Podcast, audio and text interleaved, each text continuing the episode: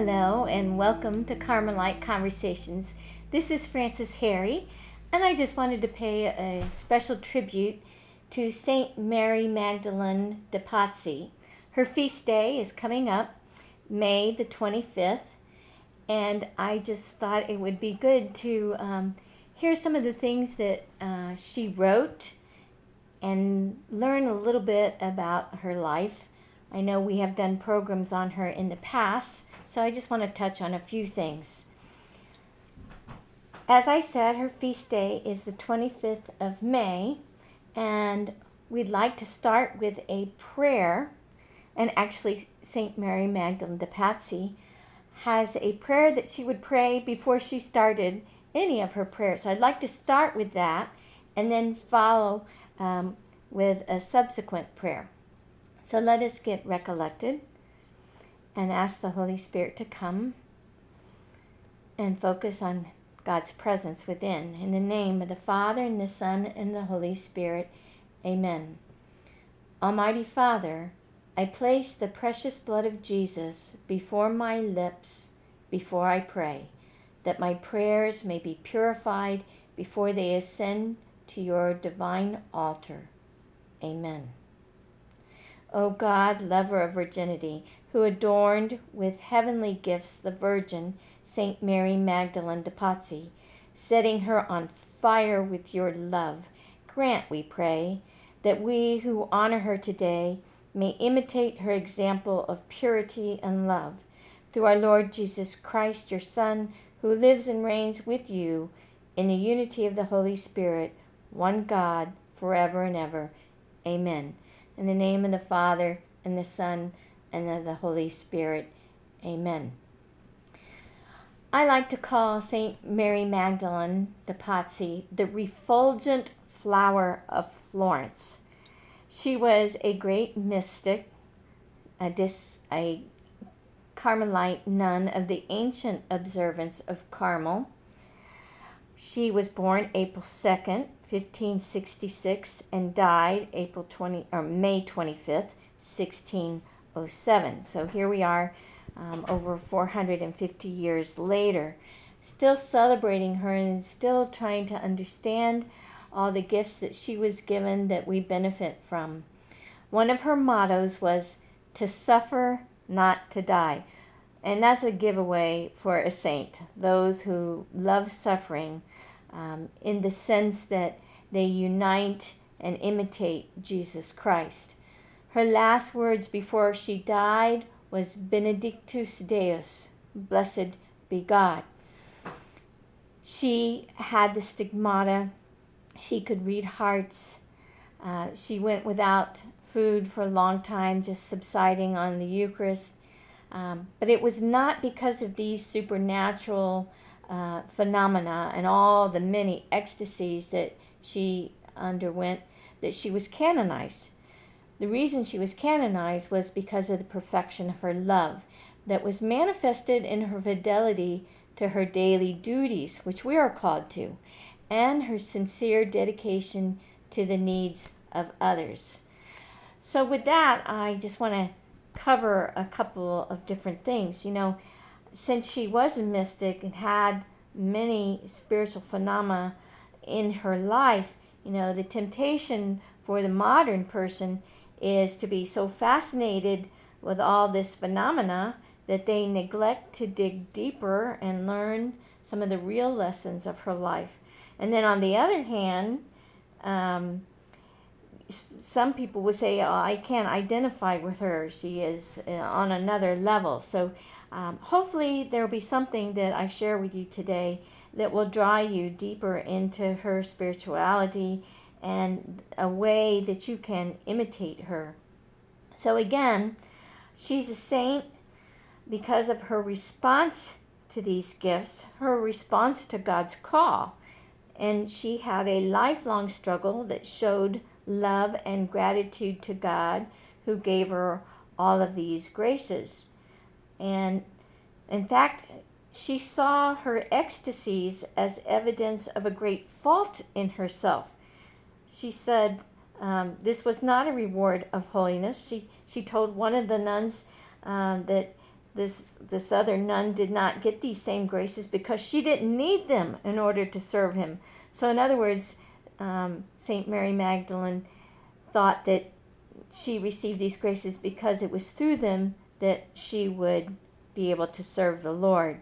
So, in her eyes, uh, God gave these gifts to those who were too weak to become holy otherwise. What a sign of humility, right? So, Mary Magdalene received these gifts uh, in her mind, thinking uh, that this was evidence of how unworthy she was.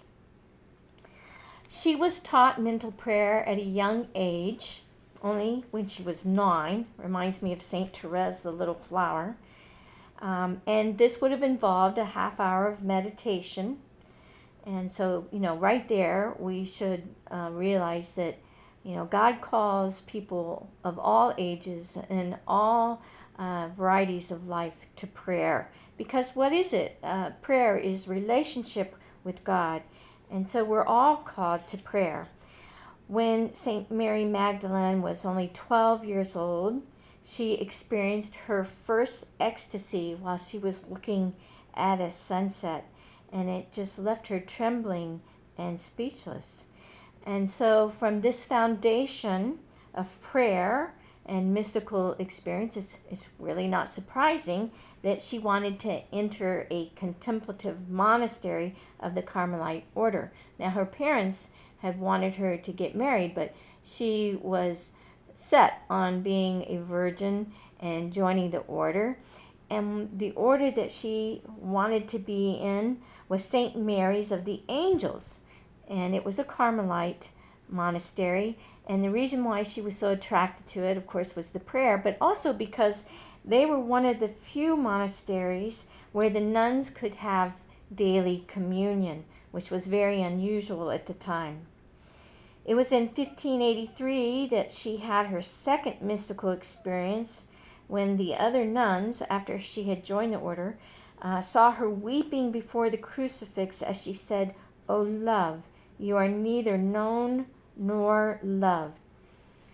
Now, this may uh, and, and there's quite a lot of writing on this uh, that I don't have time to go into, but this may remind you of another Carmelite saint, Saint Teresa Margaret Redi of the Sacred Heart, who was also a mystic and also had a very supernatural experience of God is love.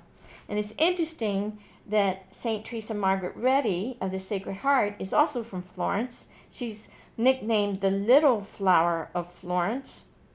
And sometimes I wonder were they viewing St. Mary Magdalene de Pazzi as the major or the, the bigger uh, flower of Florence? Uh, but I liked calling her the refulgent flower of Florence. And it's interesting that um, both of them had this kind of experience. Both of them were incorrupt um, upon being exhumed from their coffins. They were both incorrupt.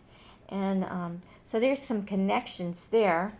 Uh, but I'm going to go f- onward. Uh, but I just th- thought I would throw that uh, little tidbit in there because uh, St. Teresa Margaret Redi, even though she was born Arezzo, Italy, she uh, went to the uh, monastery in Florence. So nice connection. So, Mary Magdalene's life um, is a con- contradiction um, because she found joy in the suffering. I have a friend of mine that always says that the joy and the suffering are the same. Well, this is a saint who knew that and practiced that. A month after being refused early profession, and this was within a year of joining the order, in fact, a nice little note here is that she joined the Order of Carmel in 1582. Uh, she was either 16, 17 years old. That was the same year St. Teresa of Avila in Spain had died. Now, whether St. Mary Magdalene de Pazzi knew of Teresa, um, I'm not clear at this point. Um, we know that the communication is in it wasn't then what it is today. Uh, but an interesting connection there. So, she was going wanting to take this early uh, religious profession, and she became ill. Uh, they had refused her, but because she became ill, they decided to go ahead and profess her uh, from a stretcher at the altar. And right after that, she experienced 40 days of ecstasies that coexisted with her suffering. The joy from the graces that God gave her were mixed with this agony as her illness grew worse. And in fact, one of the experiences she had, uh, she said that Jesus took her heart and hid it in his own, telling her that he would not return it until it is wholly pure and filled with pure love. And of course, this purity and this pure love is one of the things that we could really try to imitate um, uh, in her. Well, she didn't recover from her illness until she was told to ask for the intercession of Blessed Mary Bagnesi. And that was about three months later. Now, who is Blessed Mary of Bagnesi? Well, um, she was also in Florence, and of course was before the time of St. Mary Magdalene de Pazzi. She was called the Passion Flower of Florence, and her memorial is May the 28th. Um, she was born um, August 15th, 1514, and it was only in turning to Blessed Maria Bartolomea Bagnesi that uh, St. Mary Magdalene de Pazzi was healed. Now, interesting, Blessed Maria Bagnesi um, was also incorrupt. She was also a mystic and suffered the invisible stigmata. Uh, so there was de- great devotion to her in Florence. And then Mary Magdalene de Pazzi has this experience with her. Blessed Maria Bagnesi was a Dominican tertiary, but she loved the Carmelite order. In fact, she was born in the Car- she was buried in the Carmelite grounds rather than in the Dominican. So there's a great connection there. So um, Saint Mary Magdalene de Pazzi was healed. What her experiences in prayer had given her was a familiar, personal relationship with Jesus. And that's what we all hope for, right? Her conversations with Jesus often took a teasing tone of voice.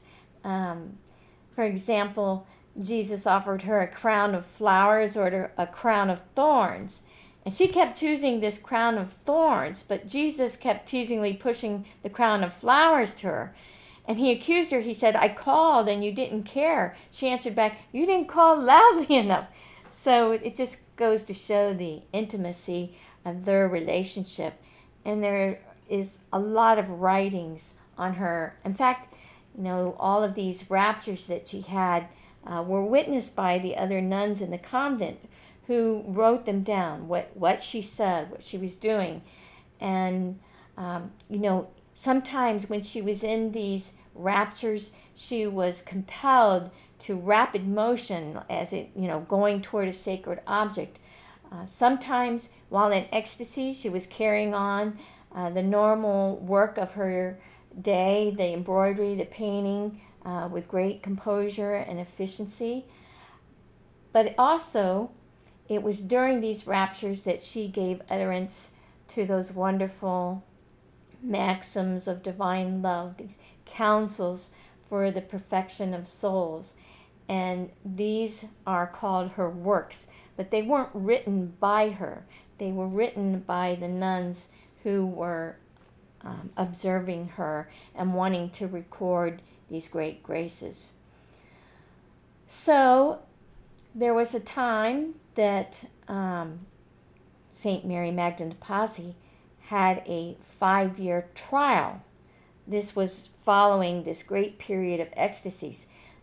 So Jesus told her before the trial, the five year trial, can you imagine? Oh, before this trial, Jesus told her, I will take away not the grace, but the feeling of grace.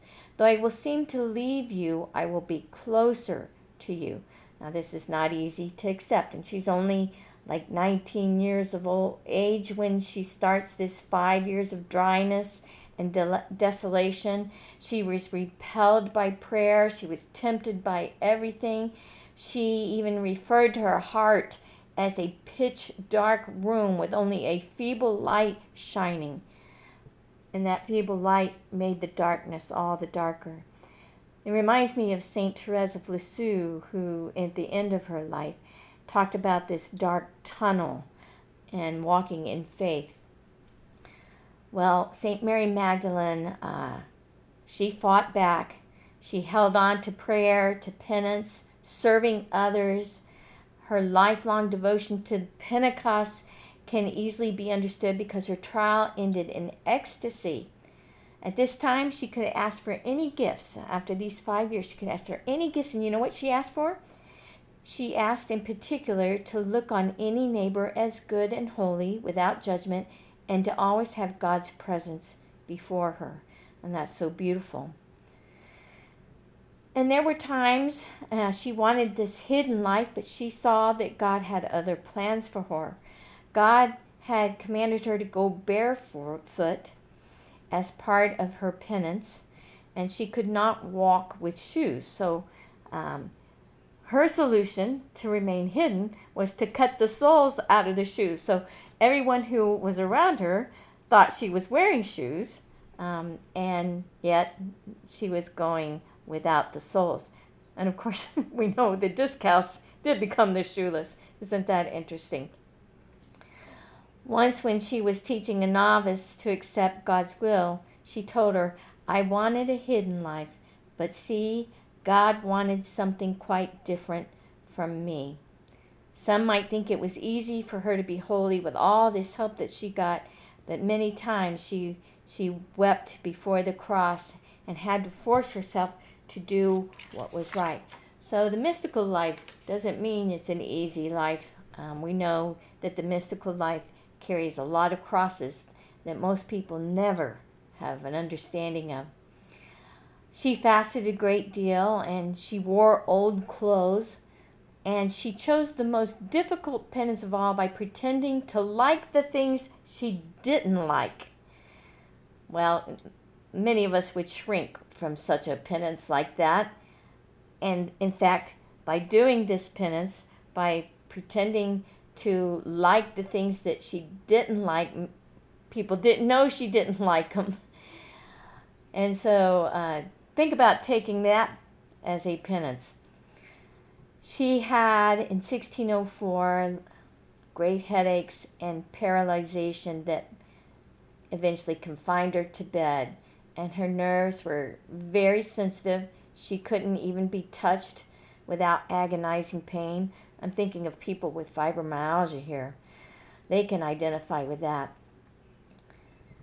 So she suffered, and there was three years, in fact, before her death that she suffered this paralyzation, uh, paralyzation. She died May 25th, 1607, at the age of 41. And so um, there are some quotes, though, that I wanted to share with you uh, to give you an insight on her interior life. And since this is the month of May, I wanted to share a quote that St. Mary Magdalene de Pazzi said about Our, later, Our Lady. Quote, O Mary, anyone who looks at you is comforted in any anxiety or tribulation or pain and is victorious over any temptation. Anyone who does not know something about God, let him have recourse to you, O Mary. Anyone who does not find mercy in God, let him have recourse to you, O Mary. Anyone whose will is not in conformity, let him have recourse to you, O Mary. Anyone who falters on account of weakness, let him have recourse to you, who are all strong and powerful. Anyone in constant struggle, let him have recourse to you, who are a tranquil sea. Whoever is tempted, let him have recourse to you, who are the mother of humility, and nothing drives away the devil more than humility. Let them, one and all, have recourse to you, O Mary. And here's one that she wrote or that she spoke and was recorded about the Eucharist. O Lord, the soul's mouth lovingly tastes you. It savors the purity of the divine essence and of your humanity, and attains to such a knowledge of your purity that that which used to seem virtue to it now seems like a shortcoming, both in itself and in others. Receiving the holy sacraments, which draw strength from your blood and from your passion, and of that blood that was she therein. We savor this most fully when we receive the holy sacrament of your body and blood, for there, more than anywhere else, this sweetness and grace are found hidden when the sacrament is really received with purity and honesty. Let whoever wishes to taste of your gentleness and sweetness approach this blood, and there he will find all rest and consolation. The soul will be washed with this blood, cleansed in this blood, nourished by this blood. And one other lengthy quote that I wanted to share with you was a prayer to the Holy Spirit. Oh, Holy Spirit, you show us what we must do to please the Trinity, interiorly through your inspirations, and exteriorly through preaching and warnings, and that all proceeds from you, since no one can say the sweet and holy name of Jesus unless he is moved by you. You are the dispenser of the treasures hidden in the bosom of the Father, and treasurer of the counsels which pass between the Father and the Word. You are that rod that strikes the rock and makes it bring forth the water that satisfies every creature. The cataracts of heaven are always open to send down grace, but we do not have the mouth of our desire open to receive it. Come, come, O most gentle Spirit, Spirit of goodness I contemplate you as you leave the bosom of the Father and enter the side of the Word. Then, leaving by the heart of the Word, come to us here on earth from the bosom of the Son, burning love.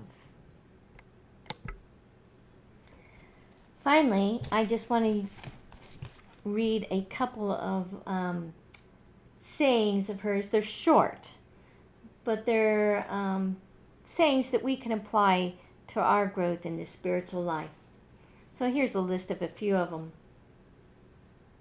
That soul is most perfect, which most truly wishes to honor God and to do in everything and all times his most holy will. And yes, so when we pray to our Father, Thy will be done, we want to live this in every moment of our life. The next saying the eye of our good intention draws to itself the divine eye. The sacrifice most pleasing in the eyes of His divine majesty is that of a good will. As the works are the more meritorious, the more willingly they are performed. One must offer herself to the Eternal Father as a daughter, to the Son as a bride, and to the Holy Ghost as a disciple. Happy those souls that continually repose and dwell and build up all their works in the open side of Jesus Christ. All our strength, ability, and industry are derived from the blood of Jesus Christ, which changes the old Adam into the new man. We must not walk, but run. We must not run, but fly to perfection.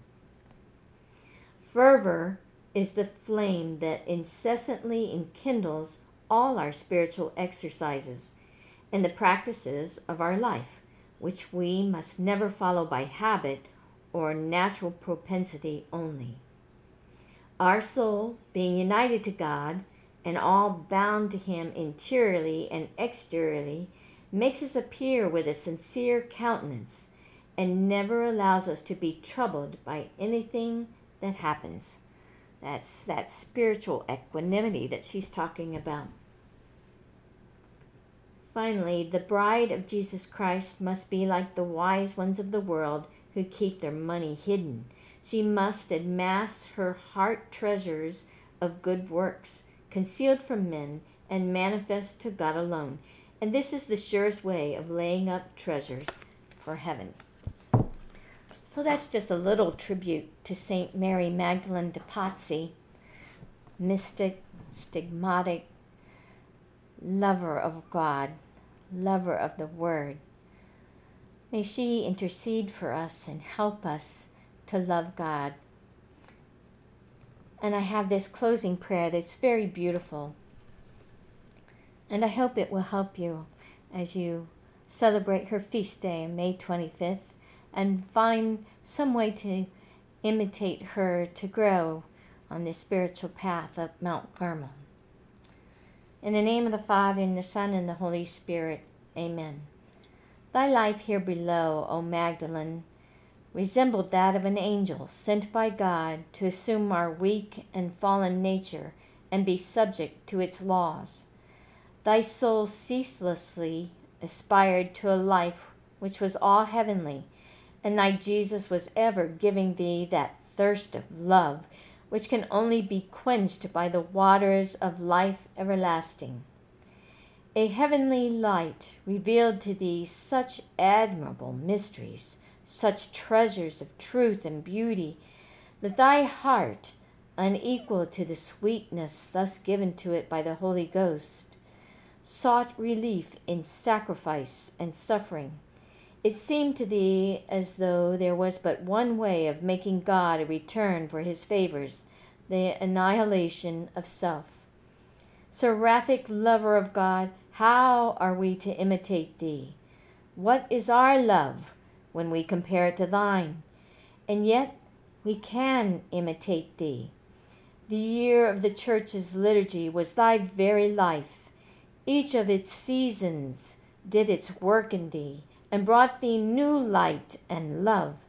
The divine babe of Bethlehem, the bleeding victim of the cross, the glorious conqueror of death, the Holy Ghost radiant with his seven gifts. Each of these great realities enraptured thee, and thy soul, renewed by the annual succession of the mysteries, was transformed into him who, that he might win our hearts, gives these sublime celebrations to his church. Thy love of souls was great during thy sojourn here. It is more ardent now that thou art in possession of the sovereign good. Obtain for us, O Magdalene, light to see the riches which enraptured thee, and love to love the treasures which enamored thee. O riches, O treasures, is it possible that they are ours too? In the name of the Father, and the Son, and the Holy Spirit. Amen. Thank you for joining me in this podcast and this tribute to St. Mary Magdalene de Pazzi.